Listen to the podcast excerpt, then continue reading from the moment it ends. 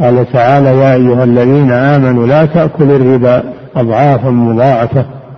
اتقوا الله لعلكم تفلحون. اتقوا النار التي أعدت للكافرين.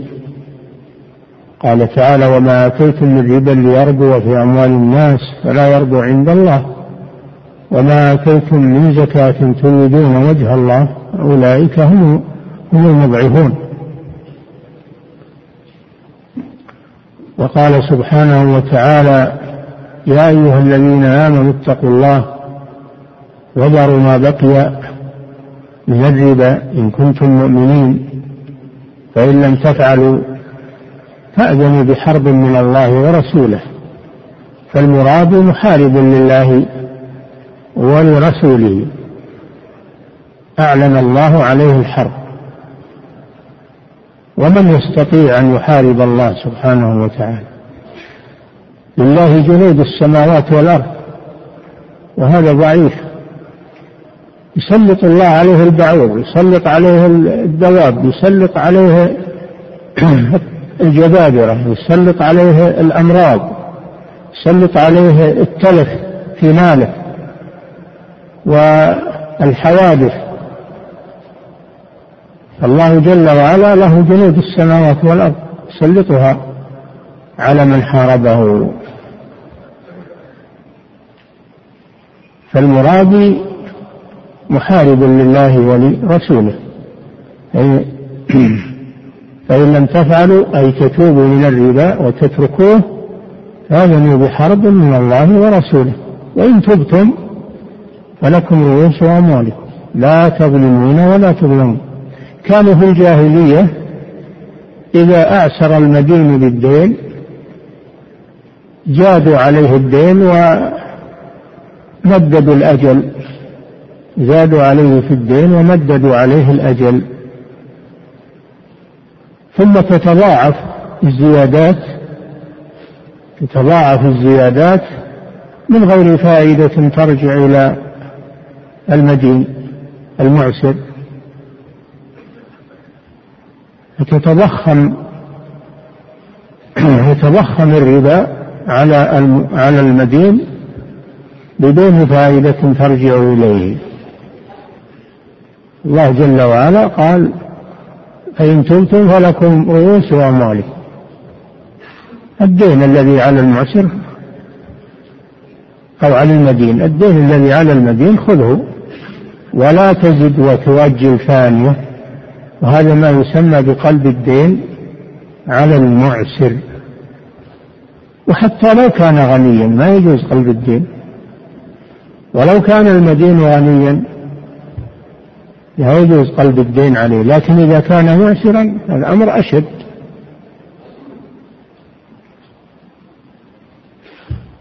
وإن كان ذو عسرة أي المدين معسر لا يستطيع السداد فنظرة إلى ميسرة. انظروه ولا تزيدوا عليه الدين. وهذا واجب يجب انظار المعسر شرعا. وأن تصدقوا خير لكم. لو تسقط الدين عن المعسر أو بعضه هذه صدقة. وهي خير لك من من إنذاره. إن كنتم تعلمون. وهذا ما يسمى ربا الجاهلية. وربا النسيئة وهو قلب الدين على المدين عند حلول الأجل. وتأجيله مرة ثانية وثالثة ورابعة نعم فهذا هو ربا الجاهلية وهو أشد أنواع الدين. نعم والنبي صلى الله عليه وسلم حذر من الدين حذر من الربا. تحذيرا شديدا. فقال صلى الله عليه وسلم لعن الله آكل الربا وموكله وكاتبه وشاهديه. لعن آكل الربا وهو الذي يأخذ الربا ولعن موكله وهو الدافع الذي يدفع الربا ولعن الكاتب والشاهد لأنهما تعاونا معهما على الإثم والعدوان. هذا يدل على خطورة الربا وأنه من أعظم الكبائر. ومن الموبقات عده النبي صلى الله عليه وسلم من الموبقات السبع. فليحذر المسلم من الربا. لقد خشى في هذا الزمان وكثر كثرت الحيل لإباحته فليحذر المسلم منه. لأن من علامات الساعة أن يفشو الربا. وقد فشى الآن في, في البنوك وفي المصارف وفي المؤسسات الشركات تقوم على الربا. والاقتصاد العالمي يقوم على الربا. فالمسلم يحذر من هذا. ويبتعد عن الربا. والربا لا يحل بحال من الأحوال ما يجوز. والدرهم الواحد جاء في الحديث أنه من أشد الدرهم الواحد من الربا أشد من ست وثلاثين زنية أشد من ست وثلاثين زنية وجاء في الحديث أيضا جاء في الحديث أيضا أن الربا بضع وسبعون حوبا أيسرها مثل أن ينكح الرجل أمه. أي الربا شديد قبيح. ذلك لأنه ظلم وأكل لأموال الناس بغير حق وظلم للمعسرين ظلم للناس والمراد يأخذ ولا يعطي. يمتص أموال الناس ولا ينفع المجتمع. بخلاف المتصدق ولذلك قارن الله بين الربا والصدقة. ليتبين الفرق. فالمتصدق محسن ويعطي الناس والمرابي مجرم ويمتص أموال الناس بغير حق. ولا ينفق ولا ينفع أحد. وهو حرفة يهودية. لعن الله اليهود على جرائم منها وأخذهم الربا وقد نهوا عنه. فالربا جريمة كبيرة. وما تنزل العقوبات ومحق البركات والكوارث إلا بأسباب المعاصي ومنها الربا من من أخطرها الربا والعياذ بالله. فعلى المسلم أن يحذر من الربا وأن يحذر منه. ولا يتجارى مع الناس ويعمل مثل ما يعملون. أو يأخذ بالفتاوى الخاطئة الضالة التي يفتي بها بعض المنتسبين إلى العلم. فتنوا بها الناس وغرروا بالناس بهذه الفتاوى الضالة المخطئة. فالربا شنيع خطير. وأثره على الفرد والمجتمع أثر قبيح. نعم. وأنتم تجدون أن الله يذكر آيات الصدقة بجانب آيات الربا. ليظهر الفرق بين المراد والمتصدق. الذين يأكلون الربا لا يقومون إلا كما يقوم الذي يتخبطه الشيطان من المس. وبعدها وقبلها أتى الله بآيات الصدقات ومضاعفة ومضاعفة الصدقات. لأن المتصدق محسن. والمراد مجرم. هذا محسن إلى الناس وهذا مجرم. يمتص أموالهم ويأكل أموالهم بغير حق. ولا ينتج. خلاف المتصدق والمتبرع. إنه ينتج الخير في المجتمع. فالمراد يأخذ ولا يعطي. وأما المتصدق فإنه يعطي. يعطي ويبذل ويحسن. نعم. الربا نوعان. الربا نوعان. ربا الفضل وربا النسيئة وربا الفضل الفضل المراد به الزيادة في أشياء مخصوصة. قال صلى الله عليه وسلم البر بالبر والشعير بالشعير والتمر بالتمر والذهب بالذهب والفضة بالفضة والملح بالملح سواء بسواء فإذا بيع شيء من هذه الأصناف الستة بمثله فلا بد من التساوي إذا بيع تمر بتمر فلا بد من التساوي إذا بيع بر ببر لا بد من التساوي. شعير بشعير لا بد من التساوي. بيع ذهب بذهب لا بد من التساوي. فضة بفضة لا بد من التساوي. الملح بالملح لا بد من التساوي. في هذه الأصناف الستة بالنص عن الرسول صلى الله عليه وسلم. ولا يزاد. فمن قال صلى الله عليه وسلم فمن زاد أو استزاد فقد أربى يمكن يجي سؤال يقول إذا صار بعد بعض بعض هذه الأصناف ردي والآخر جيد وأنا أبذل الجيد أبذل الردي وآخذ الجيد ولا مطيع أن يعطيني بالتساوي. إلا لازم إني أضاعف له الردي. أعطيه عشرين بعشر عشرين صاع بعشرة آصع. ما يصير نقول بيع بيع بيع الردي بدراهم. ثم اشتر بالدراهم من الجيد. هذا الذي أرشد إليه النبي صلى الله عليه وسلم. لما جيء بتمر جيد من خيبر قال صلى الله عليه وسلم أكل تمر خيبر هكذا؟ قالوا لا يا رسول الله إننا نأخذ الصاع من هذا بالصاعين والثلاثة. قال أيوه. عين الربا. بيع الجمع وهو التمر الردي. بيع الجمع بالدراهم. ثم اشتر بالدراهم جنيبا يعني تمرا جيدا. فهذا هو الحل. إنك تأخذ الردي تأخذ الجيد بالردي. أنك تبيع الردي بدراهم وتشتري بالدراهم ما تريد.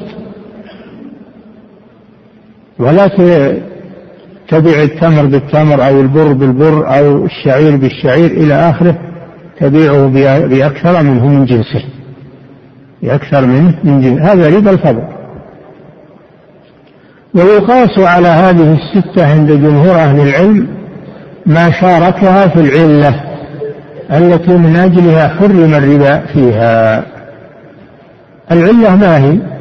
قالوا العلة في الذهب والفضة الوزن فيدخل الربا في كل موزون بيع بجنسه.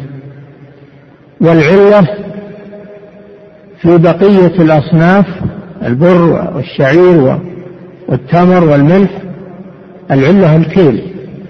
فيدخل الربا في كل مكيل بيع بجنسه. فالعلة هي الكيل والوزن. فيقاس على هذه الستة ما شاركها في العلة التي من أجلها حرم الربا فيها وهي الكيل والوزن. لأنه قال وزنا بوزن مثلا بمثل كيلا بكيل. هذا دليل على أن العلة هي هي الوزن والكيل. هذا ربا الفضل.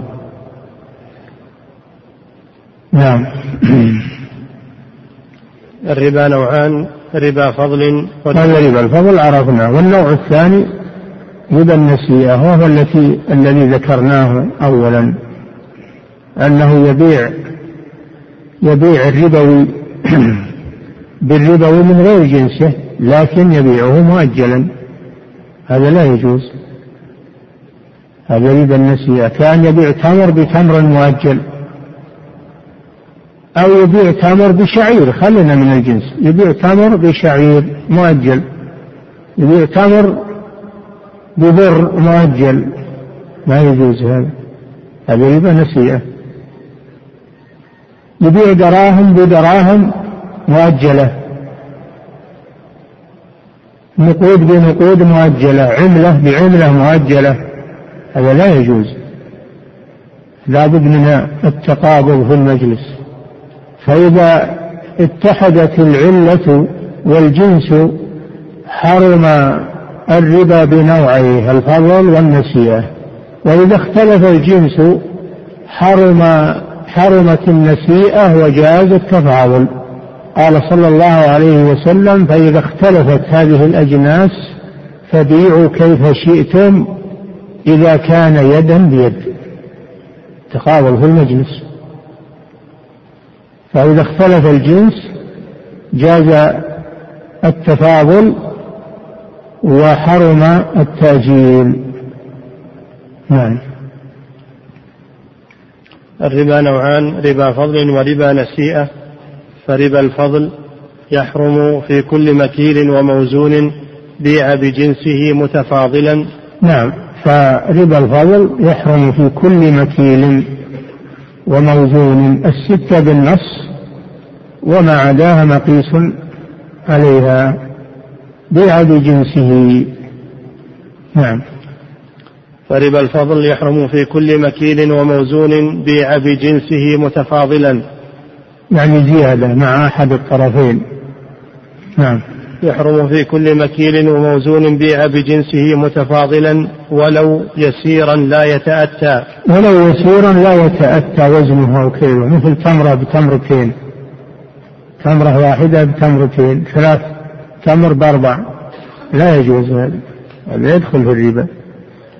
نعم. لأن جنسه مكيل. لأن جنس التمر مكيل. نعم. ويصح به متساويا وبغيره مطلقا بشرط قبض قبل تفرق. يصح به أي إذا بيع بجنسه متساويا وبغيره إذا بيع بغير جنسه متفاضلا لكن مع القبض في المجلس تقابض في المجلس. نعم.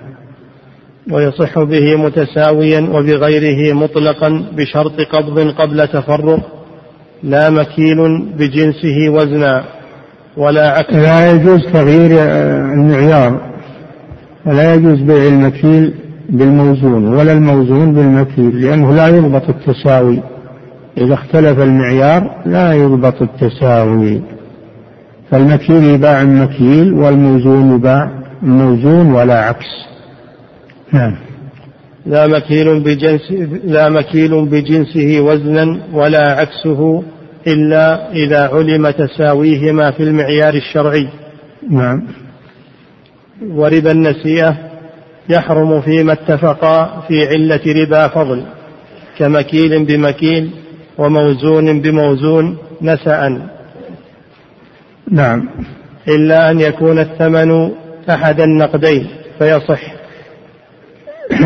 إذا اختلف الجنس بين المكيلات أو الموزونات اختلف الجنس فيحرم النسيئة ويباح تفاضل قول يبيع كيف شئتم. إذا اختلفت هذه الأجناس فبيعوا كيف شئتم إذا كان يدا بيد. شرط التقابض في المجلس.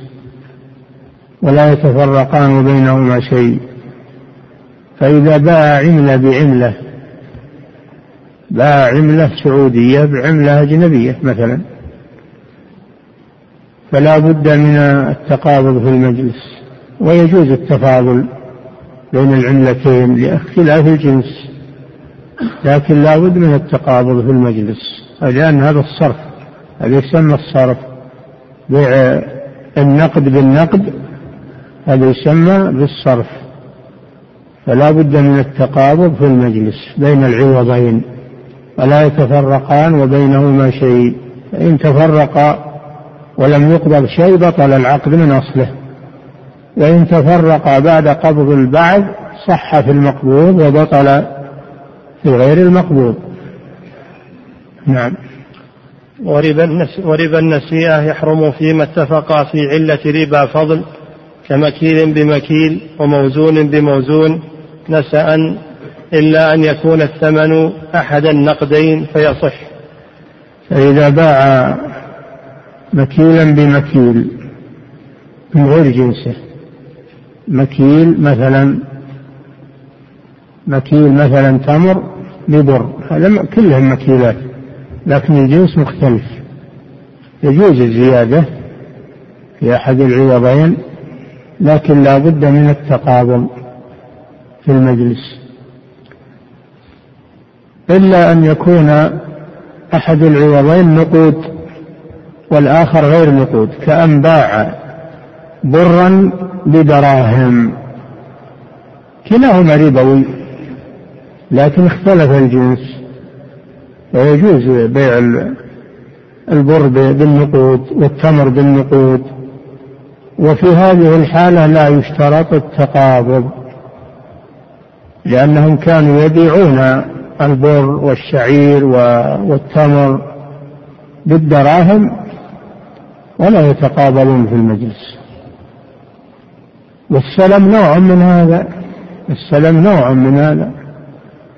بيع دراهم بمكيل مؤجل أو موزون مؤجل. فلو منعنا انسد باب السلم. فإذا كان أحد العوضين من من النقود فلا بأس. إذا اختلف الجنس وكان أحد العوضين من النقود فلا فلا بأس بتأجيل لأن عمل المسلمين على هذا من عهد النبي صلى الله عليه وسلم. نعم. ويجوز بيع مكيل بموزون وعكسه مطلقا. نعم.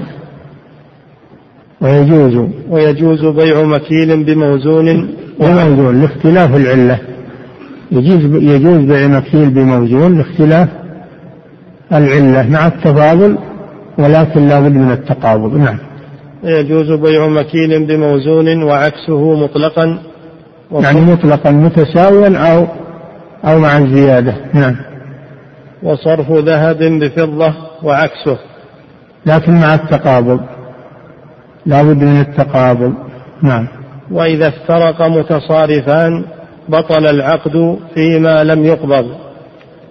نعم إذا باع عملة وقبض بعض ثمنها من العملة الأخرى من غير جنسها صح فيما قبض وبطل فيما لم يقبض. نعم. فصل. وإذا باع دارا شمل انتهى من الربا. انتهى من باب الربا. انتقل إلى بيع الأصول إلى بيع الأصول والثمار. الأصول جمع أصل وهو ما يبنى عليه غيره.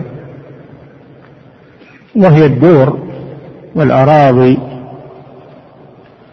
والبساتين. هذه الأصول.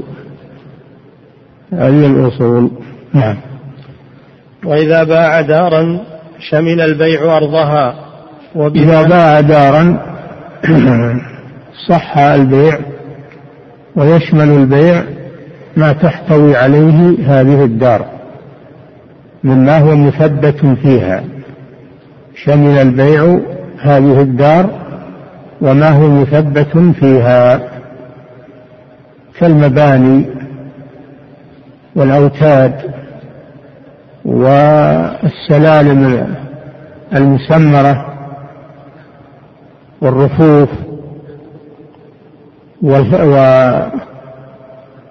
والخزانات المثبتة فيها والبالوعة تابعة لها. كل هذا يشمله اسم الدار ومستلزماتها. أما ما ليس مثبتا فيها كالفرش المطوية أو المفروشة التي تنقل والأبواب غير المركبة الأبواب المسندة فيها والأخشاب والأواني والأطعمة هذه لا يشملها البيع لأنها عين أخرى غير متصلة بالدار فلا يشملها البيع. نعم. وإذا باع دارا شمل البيع أرضها. شمل أرضها. نعم. وبناءها. وبناءها الجدران والسقوف والدرج والمخازن والمنازل المجالس كلها يشملها البيع. نعم. وبناءها وسقفها.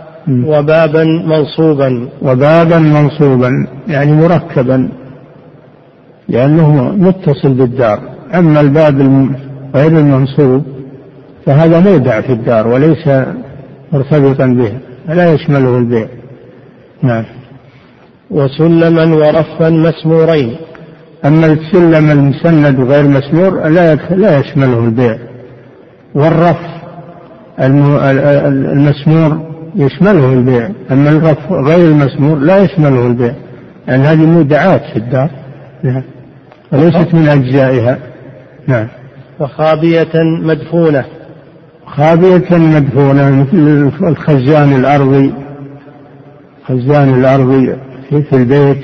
نعم. لا قفلا.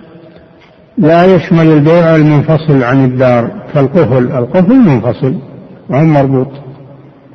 المفتاح منفصل فلا يشمله البيع. نعم.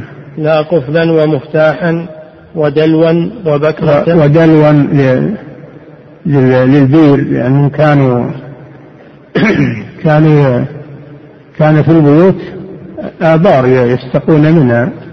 عليها دلي. عليها دلي يعجبون الماء منها. الدلو لا يشمله البيع لأنه منفصل. والرشاء لا يشمله البيع. لكن البكرة المحالة يشملها البيع لأنها مربوطة. نعم. لا قفلا ومفتاحا ودلوا وبكرة ونحوها. البكرة يسمونها المحالة نعم. لأنها مربوطة. أما إذا كانت البكرة غير مربوطة فلا يشملها البيع. نعم. أو أرضا شمل غرفا آه انتهى من الأصل الأول وهو الدور. انتقل إلى الأصل الثاني وهو الأراضي.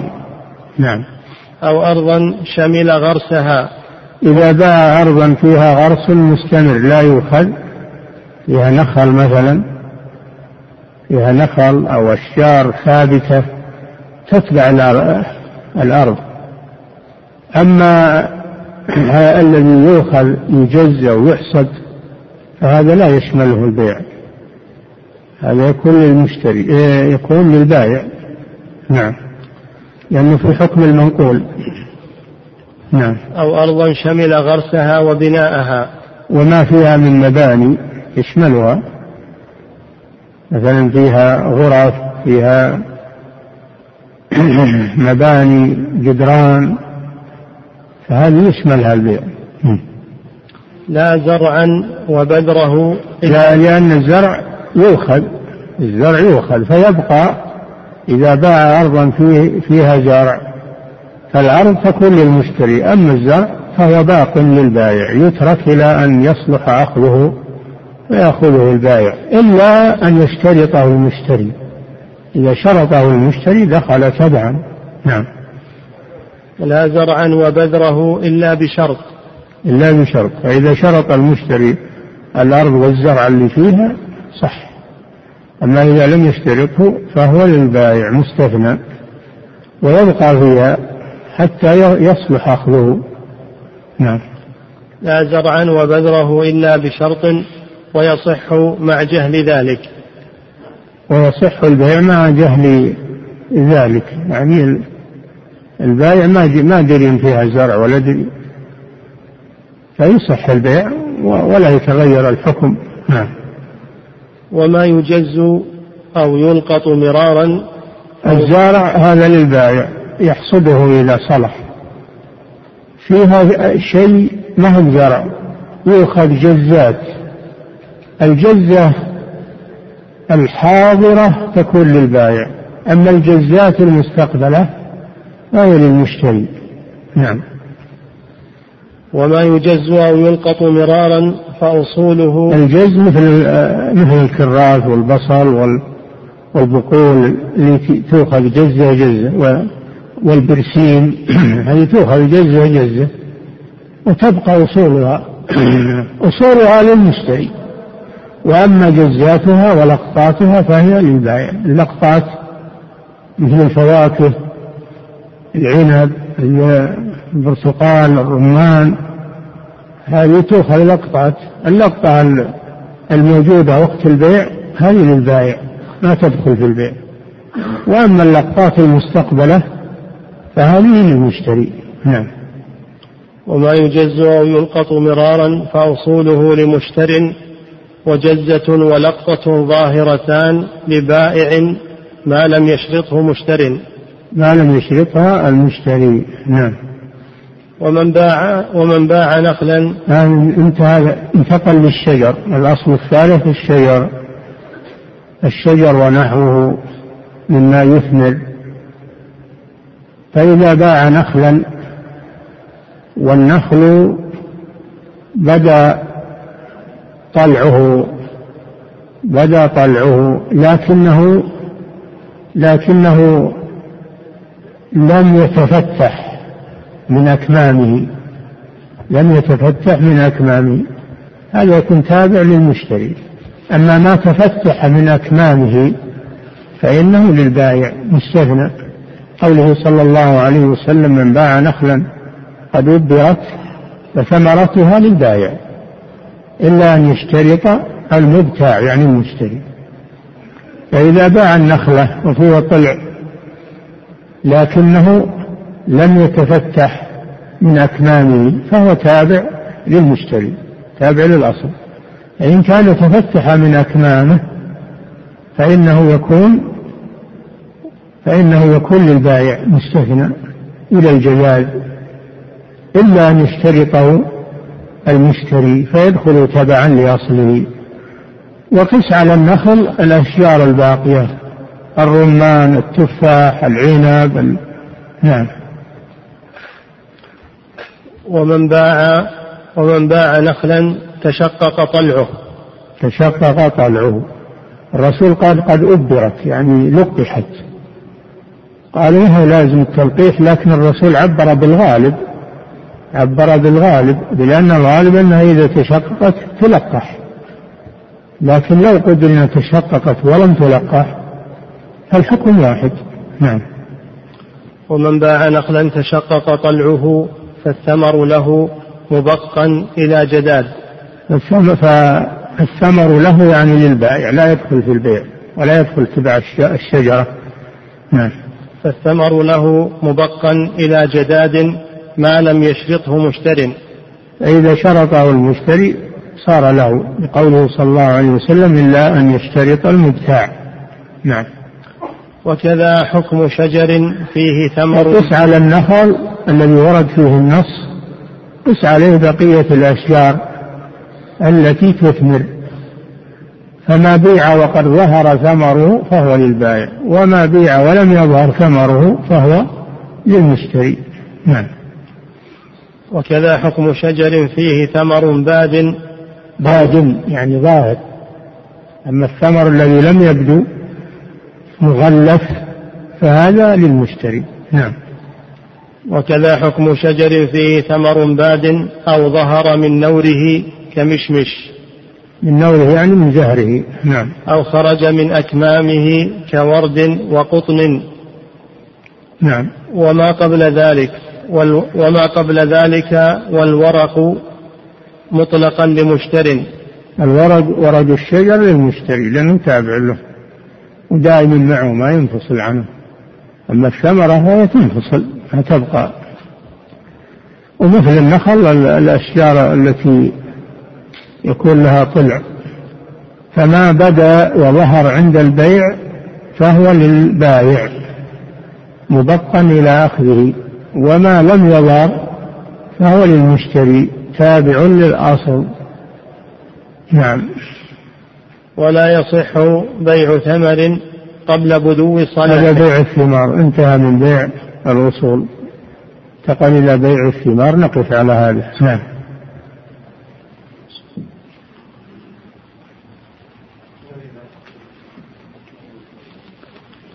يقول فضيلة الشيخ وفقكم الله تجار السيارات والعقارات يبيعون ما اشتروه قبل أن تسجل السيارة أو العقار باسمه.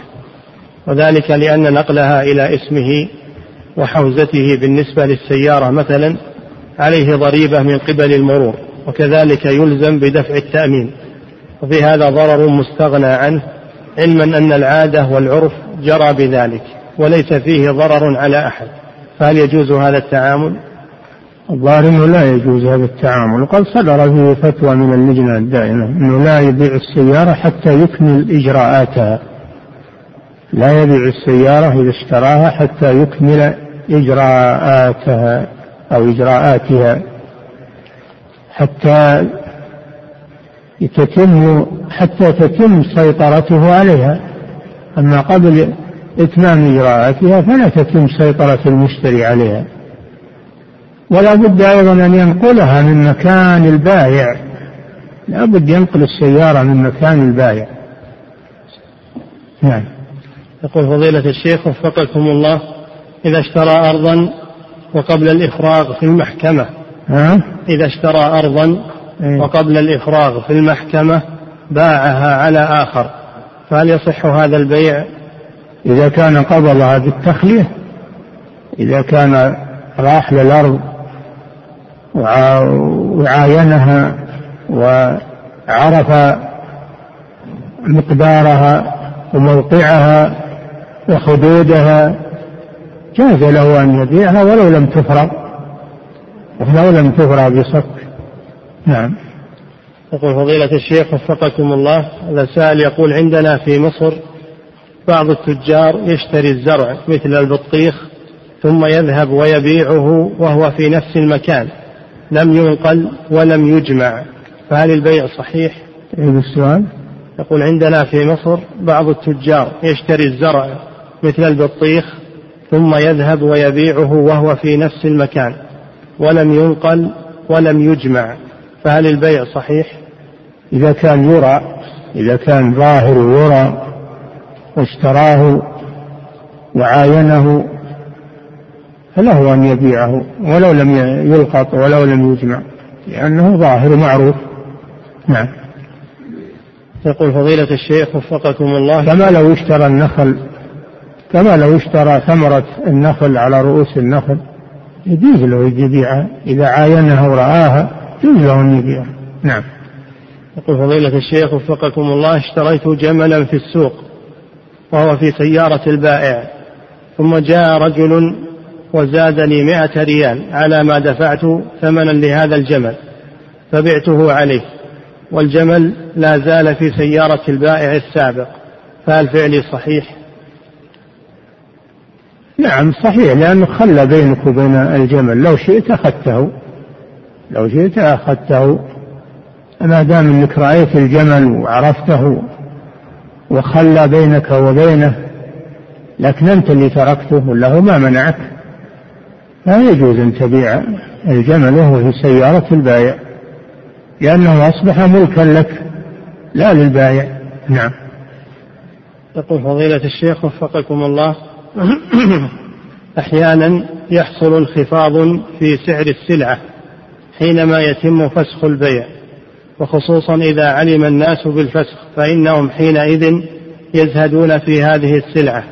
السؤال ألا يأخذ صاحبها شيئا من المشتري الذي يريد الفسخ عوضا عن هذا الانخفاض في السعر؟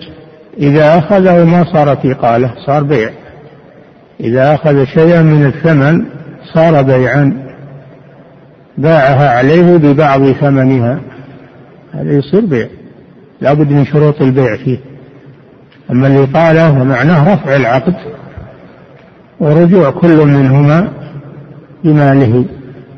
نعم. من غير زيادة ولا نقص. نعم. يقول فضيلة الشيخ وفقكم الله ما الفرق بين المكيل والموزون؟ المكيل يكال بالصاع أو بالإناء وأما الموزون فيوزن بالصنجة والثقل يوضع في الميزان في كفتي الميزان. وأما المكيل فيكال بالصاع ومشتقاته. نعم. يقول فضيلة الشيخ وفقكم الله ما الحكمة من تحريم ما الحكمة من تحريم الربا؟ وإذا كان البنك قد رضي بدفع الربا فهل هذا جائز؟ لكن لا يرضى الله سبحانه وتعالى. لو رضي المخلوق الله لا يرضى. وهذا فيه إضرار بالناس وأكل لأموال الناس بالباطل. ويمحق الله الربا فيحصل الضرر على الناس فلا يجوز الربا. ولو تراضوا عليه. ولو تراضوا عليه لا يجوز. ولذلك لعن النبي صلى الله عليه وسلم موكل الربا. مع أنه راضي. مع موكل الربا راضي دافع للمرابي لعنه رسول الله صلى الله عليه وسلم. ليس العبرة بالرضا فالمحرم لا لا يستباح بالتراضي. والحكمة والله أعلم الرحمة بالناس وعدم أخذ أموالهم بغير حق. وإثقالهم بالديون من غير فائدة. نعم. يقول فضيلة الشيخ وفقكم الله اتصل علي البنك الذي أتعامل معه وقال لقد وقع الاختيار عليك وتم منحك بطاقة مجانية. ما شاء الله هذا اختيار سيء. ما يجوز هذا. هذا لا يجوز. هذا ربا. وإن سموه بطاقة أو سموه هدية أو سموه ربا. نعم. يقول فضيلة الشيخ وفقكم الله ما حكم شراء الذهب بالبطاقات الائتمانية؟ لازم من القبض لا يباع غائب بناجز لابد من حضور لابد من حضور العوضين في المجلس ودفع كل ما عنده للآخر. نعم. قال صلى الله عليه وسلم ولا تبيع غائبا منها بناجز. نعم. يقول فضيلة الشيخ وفقكم الله ما حكم العمل في بنك ربوي في موضع ليس فيه إعانة على الربا؟ ما حكم إيش؟ ما حكم العمل في بنك ربوي في موضع ليس فيه إعانة على الربا؟ الحين تعمل فيه تقول ما فيه تعاون. عملت فيه هذا تعاون معهم؟ ولو إنك بواب. لو إنك بواب انت متعاون معهم. نعم. يقول وإذا كان لا يجوز فماذا أعمل بما استلمت من رواتب من هذا العمل؟ إذا تبت إلى الله أنت ما تدري في الأول تجهل هذا وتبت إلى الله وانتقلت من هذا العمل إلى عمل آخر فليس عليك حرج إن شاء الله؟ نعم. يقول فضيلة الشيخ وفقكم الله ما هو الضابط في الاحتكار؟ وهل إذا اشترى الشخص المحاصيل وقت حصادها وقام بتخزينها حتى يرتفع ثمنها ثم يبيعها. هل هذا من الاحتكار؟ علما أن هذا التخزين قد يؤثر في ارتفاع الأسعار. إذا كان هذا يضيق على الناس في أقواتهم الاحتكار يكون في القوت الأشياء الضرورية.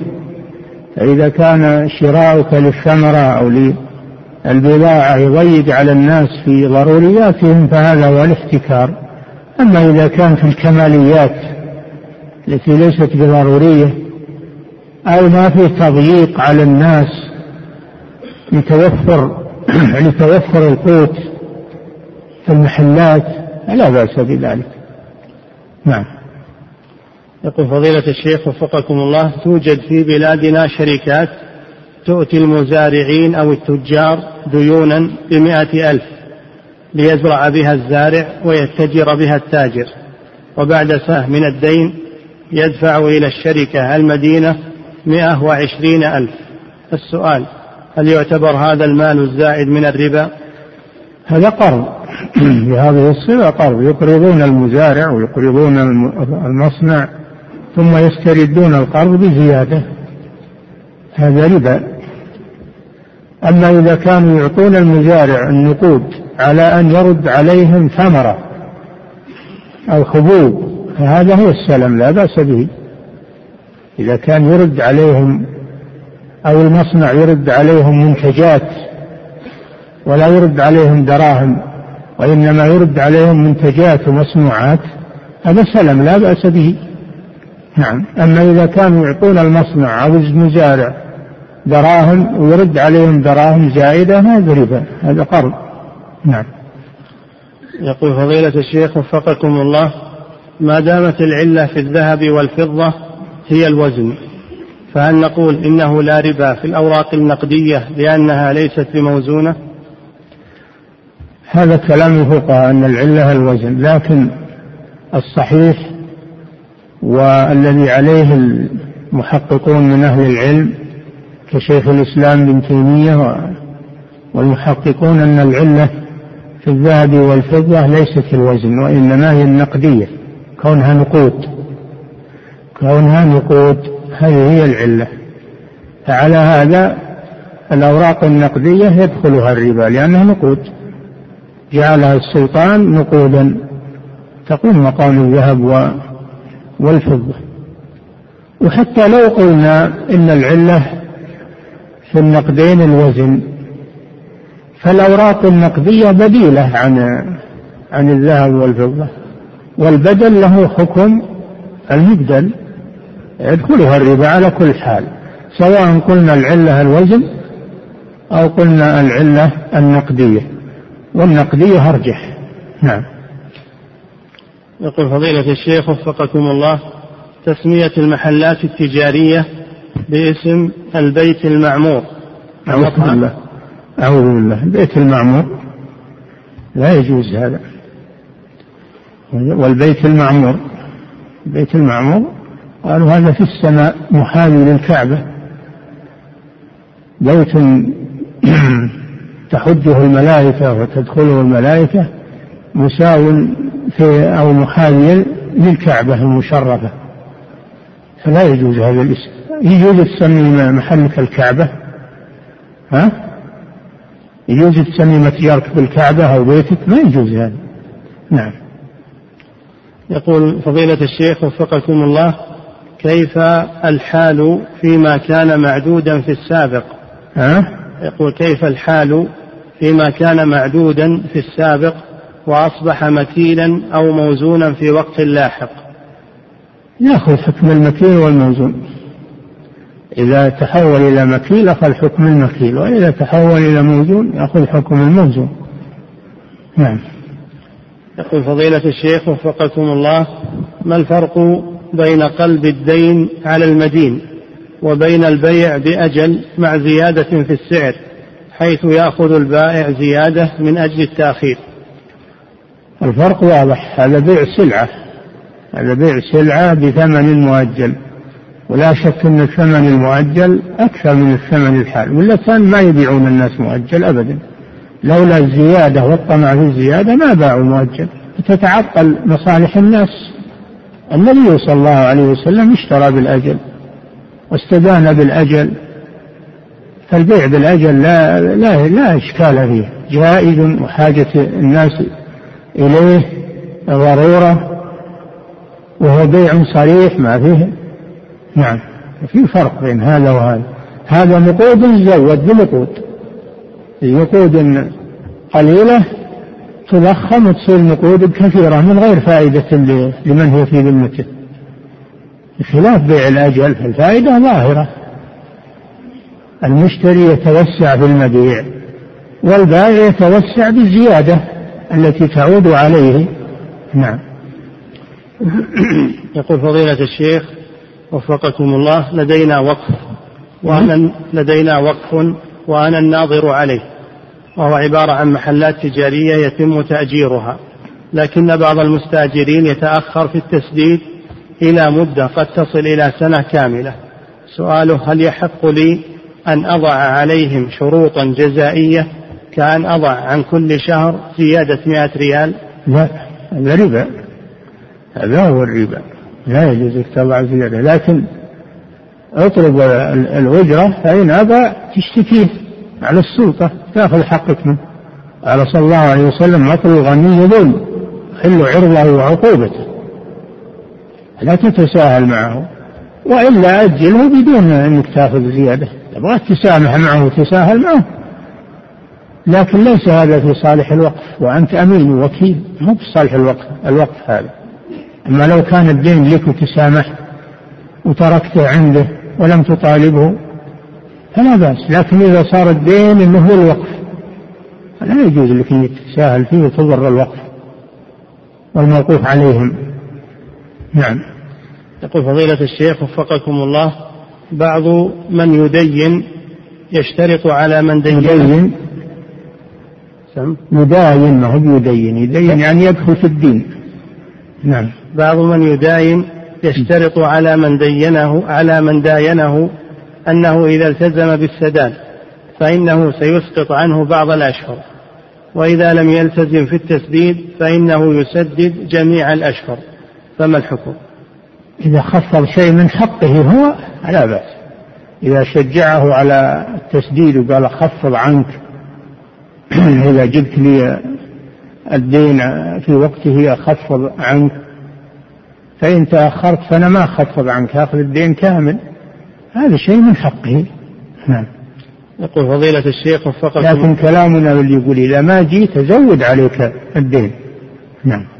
يقول فضيلة الشيخ وفقكم الله هل يجوز الصرف في المسجد على اعتبار أن الصرف بيع؟ هل إيش؟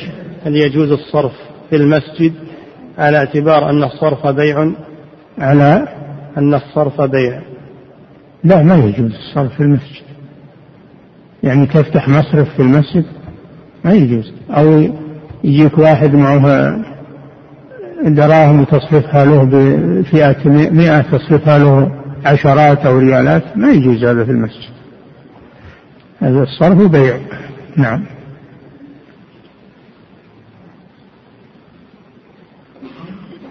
وتصرف اطلع عنه اياه عن المسجد واصرف نعم.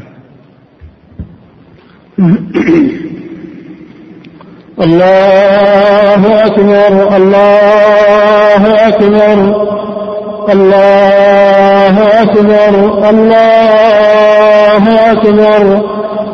أشهد أن لا إله إلا الله أشهد أن لا إله إلا الله أشهد أن محمدا رسول الله. أشهد أن محمدا رسول الله. حي على الصلاة. حي على الصلاة. حي على الفلاح. حي على الفلاح. الله أكبر. الله أكبر. لا إله إلا الله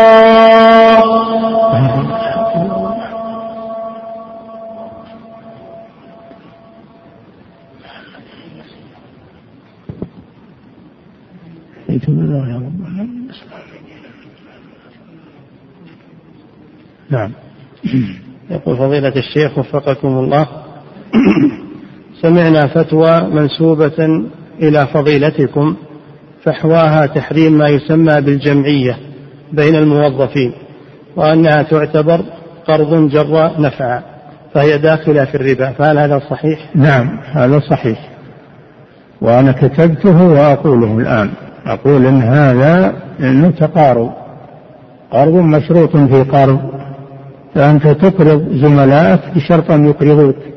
إذا جاء دورك فهو قرض جر نفعا وقرض مشروط في قرض نعم. يقول فضيلة الشيخ وفقكم الله أشتري كيس جريش ثم أفتحه وأستعمل منه مقدارا بسيطا لأجل التجربة فإذا لم يصلح لي أرجع هذا الكيس وآخذ كيسا آخر. كيس جريش آخر من نوع آخر. فهل هذا جائز؟ علما بأن صاحب المحل قد رضي بذلك. لا بأس بذلك هذا ما هو بيع. هذا ما هو بيع. ما هو بيع جريش بجريش؟ هذا بيع جريش بدراهم. ما صلح لك الجريش الأول ورديته وأخذت جريش أحسن. ما في معنى نعم.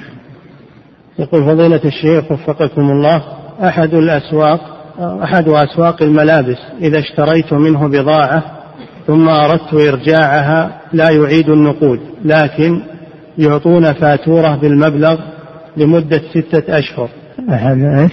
يقول أحد أسواق الملابس إذا اشتريت منه بضاعة ثم أردت إرجاعها فإنه لا يعيد النقود لكن يعطون فاتورة بالمبلغ لمدة ستة أشهر بحيث لا أشتري بها إلا من هذا السوق فهل هذا العمل جائز؟ لا يجوز هذا أنهم يماطلون بحقك ولا يعطونك إياه إلا بشرط أنك تشري منهم. هذا هذا أكل للمال بالباطل لا يجوز فإذا قبلوا فسخ البيع وإرجاع السلعة يعطونك نقودك يعطونك نقودك. وإن إنك سمحت وقلت بتأخر أخذها بعد مدة بتوبة من نفسك لا بإلزام. فلا بأس بذلك. نعم. يقول فضيلة الشيخ وفقكم الله هل يجوز البيع والشراء عبر الوسائل الحديثة كالهاتف والإنترنت إذا كانت السلعة موصوفة؟ هذا محل بحث يعني البيع والشراء بواسطة الهاتف أو الآلات الحديثة والمتعاقدان متباعدان في المكان هذا محل بحث. لا يظهر لي فيه شيء الآن. نعم. يقول فضيلة الشيخ وفقكم الله ذهبت هو هو قد يصح بالإيجاب والقبول لكن يبقى خيار المجلس. هل فيه خيار مجلس ولا لا؟ هذا محل بحث. نعم. يقول فضيلة الشيخ وفقكم الله ذهبت إلى أحد المصارف لتحويل مبلغ من المال. كان معي وكان معي المبلغ بالريالات. فيأخذ الموظف فيأخذه الموظف ثم يقوم بتحويله بعملة أخرى مثل الدولار ولا أقبضه. ولا أقبضه أنا بل يقوم بتحويله مباشرة فيأخذه قريب لي في بلدي بالدولار. هل هذا من صور الربا؟ هذا محل نظر لأن هذا فيه افتراق قبل القبض. أنت سلمت له النقود هنا وسلم بدلها وصرفها في بلد آخر. فهذا محل إشكال. من العلماء من يقول هذا مثل القرض تقرضهم النقود. هنا فيسلمون بدلها بدل القرض هناك. هذا يجوز على أنه قرض لا على أنه تحويل. ومن العلماء من يقول هذا ما يجوز لأن فيه افتراق قبل القبض في مجلس العقد. هذا مشكل بلا شك هذا. لكن لو أنك اشتريت العملة التي تريدها في بلدك اشتريتها من هنا ثم حولتها لبلدك تخرج من الإشكال في هذا. نعم. يقول فضيلة الشيخ وفقكم الله وهذا سؤال قريب منه. يقول نحن طلاب أجانب أحيانا يطلب منا أحد الزملاء الذين معي في البلد نفسه أن أقدم لأهلهم مبلغا معينا في البلد هناك على أساس أنه يعطيني هنا في الرياض. ويكون زمن استلام أهله المبلغ بعدما قبضت ما يساويه بالريال هنا. هل هذا جائز؟ تعيد السؤال. يقول نحن طلاب أجانب. أحيانا يطلب منا أحد الزملاء الذين معي في نفس البلد أن أقدم لأهلهم مبلغا معينا في البلد هناك على أساس أنه يعطيني هنا مبلغا ترسله أنت ولا مبلغ لك هناك؟ يأخذون منه. لك مال هناك يأخذون منه؟ ولا أنت ترسل المبلغ من من هنا؟ نعم. يحتاج تفصيل. نعم. يقول فضيلة الشيخ وفقكم الله إذا اشتريت من صاحب محل سلعة بعشرين ريالا ولم أجد صرفا ومعي, خمس ومعي خمسون ريال فأعطيته الخمسين وبقي لي عنده ثلاثين ريالا فهل يجوز أن أذهب وأتركها لآخذها فيما بعد. هذا إن كان من باب الصرف ما يجوز. أما إن تركتها الباقي على أنه وديعة على أنه وديعة عنده ربما يكون هذا لا بأس به. إن تركتها على أنه صرف ولكن ما قبضته كله هذا لا يجوز. أما إن تركتها الباقي على أنه وديعة في ذمته هذا شيء آخر. نعم. يقول فضيلة الشيخ وفقكم الله ما الحكمة من شرط قبض المبلغ كاملا في حال الصرف؟ الحكمة منع منع الربا. الحكمة في هذا منع الربا وسد باب الربا. نعم. يقول فضيلة الشيخ وفقكم الله ما مثال ما ذكره المؤلف رحمه الله؟ وإذا افترق متصارفان بطل العقد فيما لم يقبض أو يقارب للسؤال اللي مر. تعطيه خمسين ويعطيك عشرين يقول لك ثلاثين تجيني. وهذا يقارب لهذه المسألة. أنك تفارقتما قبل قبض الكل. باقي شيء. المسألة مشكلة. نعم. يقول فضيلة الشيخ وفقكم الله. يقول هل يكفي في تملك السيارات ما يسمى بالبطاقة الجمركية أم لا بد من نقلها نقلا كاملا؟ سمعتم الجواب عليها أنه لا بد من إكمال إجراءاتها ونقلها من مكان البائع وبيعها من مكان آخر ولا يمكن نقلها إلا بإكمال إجراءاتها. نعم. يقول فضيلة الشيخ وفقكم الله هل العسل مما يقاس على الأموال الربوية لا بد فيه من التساوي والتقابض عند بيعه بجنسه. العسل يكال يباع بالكيل أو بالوزن بالكيلو فهو يدخله الربا إذا بيع بجنسه أما إذا بيع بالدراهم فلا إشكال في ذلك. نعم. يقول فضيلة الشيخ وفقكم الله رجل إذا بيع عسل بعسل هذا يدخله الربا لأن العسل موزون أو مكيل. وأما إذا بيع بنقود فلا بأس. نعم. يقول فضيلة الشيخ وفقكم الله رجل أما جماعة في صلاة الظهر فلما قام للثالثة دخل رجل فشوش عليهم. رجل؟ رجل أما جماعة في صلاة الظهر فلما قام للثالثة دخل رجل فشوش عليهم. فركع قبل إتمام قراءة الفاتحة ثم ذكر بعد ذلك وأتى بركعة خامسة بدل الثالثة وسجد للسهو قبل السلام. فهل عمله صحيح؟ وماذا على المأمومين خلفه عند متابعته للخامسة؟ نعم إذا كان الإمام ما أكمل الفاتحة ركع قبل إكمالها فقد ترك ركنا ومن ترك ركنا فهو كترك ركعة كاملة. فإذا قام وأتى بدل الركعة التي ترك منها الفاتحة بركعة صحيحة فلا هذا هو الواجب عليه. والمأمومون يتبعون المأمومون تبع لإمامهم. نعم. يقول فضيلة الشيخ وفقكم الله رجل يريد الحج ويريد أن يوكل من من يذبح عنه أضحية بالرياض فهل يصح أن يحلق رأسه؟ بعد الانتهاء من العمرة والحج قبل ذبح الأضحية؟ يحلق رأسه للنسك لا بأس لكن لا يأخذ من أظفاره ولا من شعوره من شاربه أو باطه أو حتى تذبح الأضحية. أما حلق الرأس فيعمله لأجل النسك. نعم. يقول فضيلة الشيخ وفقكم الله احتجت إلى أن أتدين بعض المال. أستدين. احتجت إلى أن أستدين بعض المال.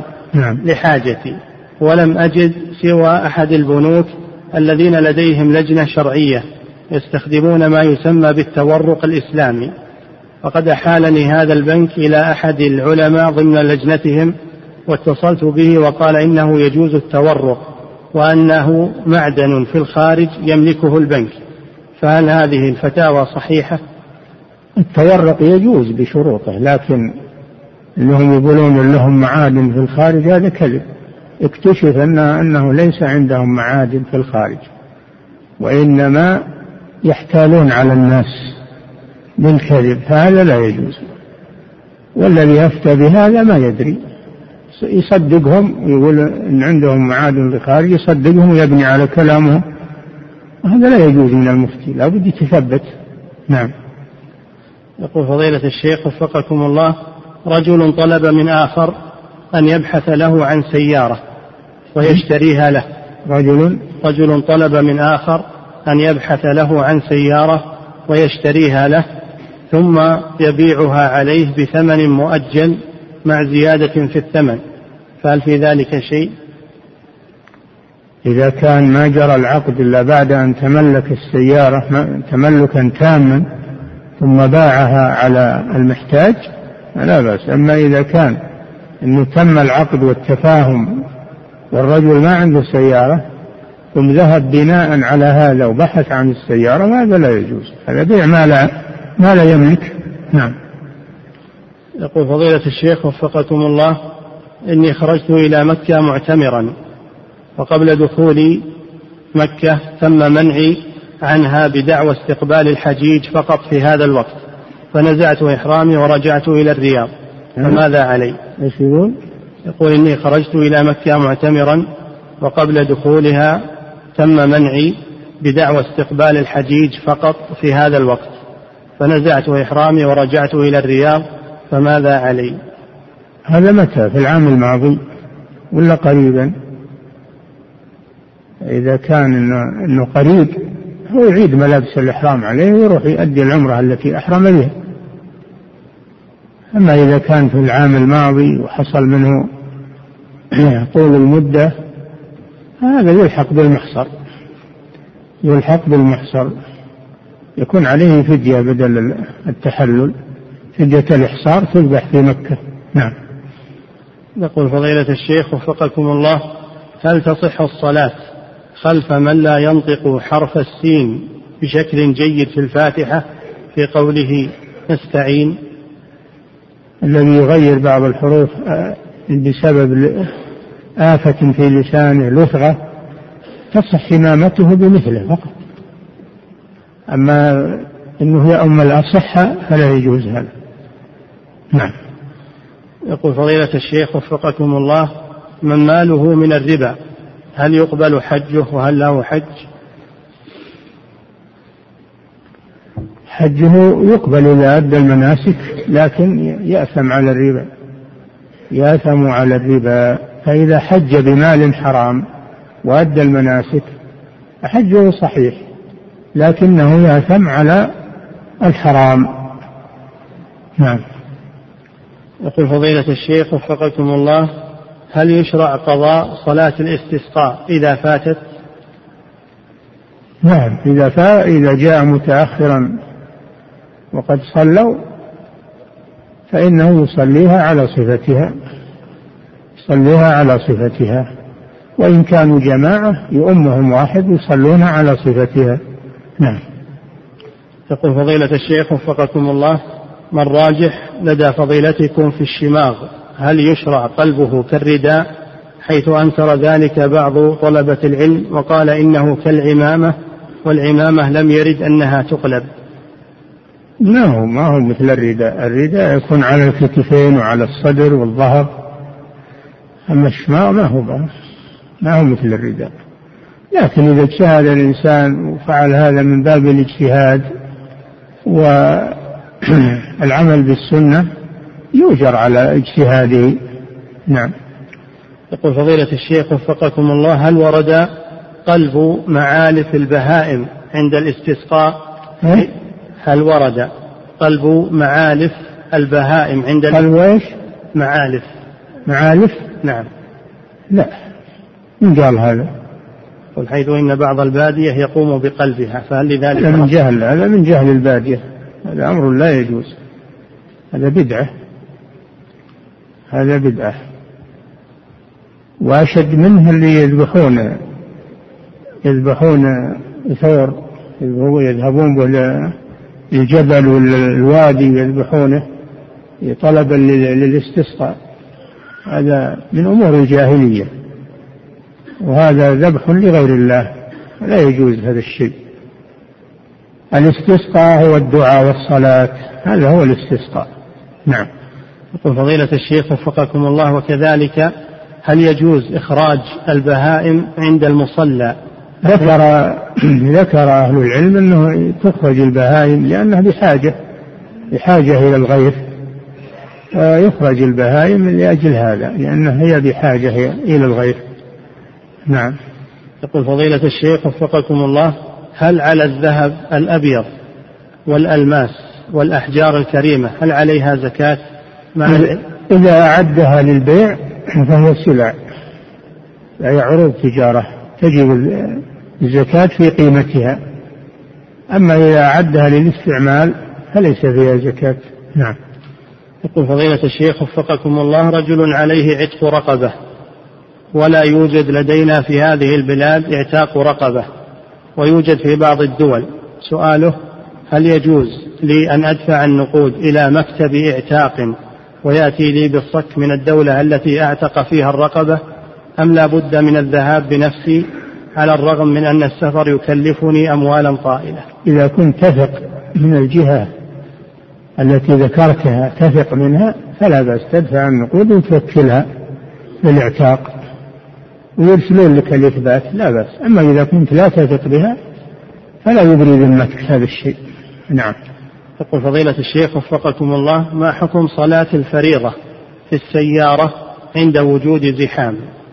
زحام؟ نعم. ما تصلي في السيارة. لأن بإمكانك تنزل على جانب الطريق أو تخرج سيارة من من الطريق وتصلي. لا ما أنتم مضطر إلى الصلاة على السيارة. نعم. يقول فضيلة الشيخ وفقكم الله رجل تزوج بامرأة. وبعد فترة من الزمن طلقها ولم يرزقا بذرية. نعم. رجل تزوج بامرأة وبعد فترة من الزمن طلقها ولم يرزقا بذرية وتزوجت رجلا آخر ورزقها الله بذرية. السؤال هل الزوج الأول يعد محرما لبنات المرأة من الزوج الثاني؟ بلا شك أنه محرم. محرم. لأنهن ربائب له. قال تعالى وربائبكم اللاتي في حجوركم من جملة المحرمات والرجائب هن بنات الزوجات أو أولاد الزوجات. نعم. الله تعالى أعلم وصلى الله وسلم على نبينا محمد وعلى آله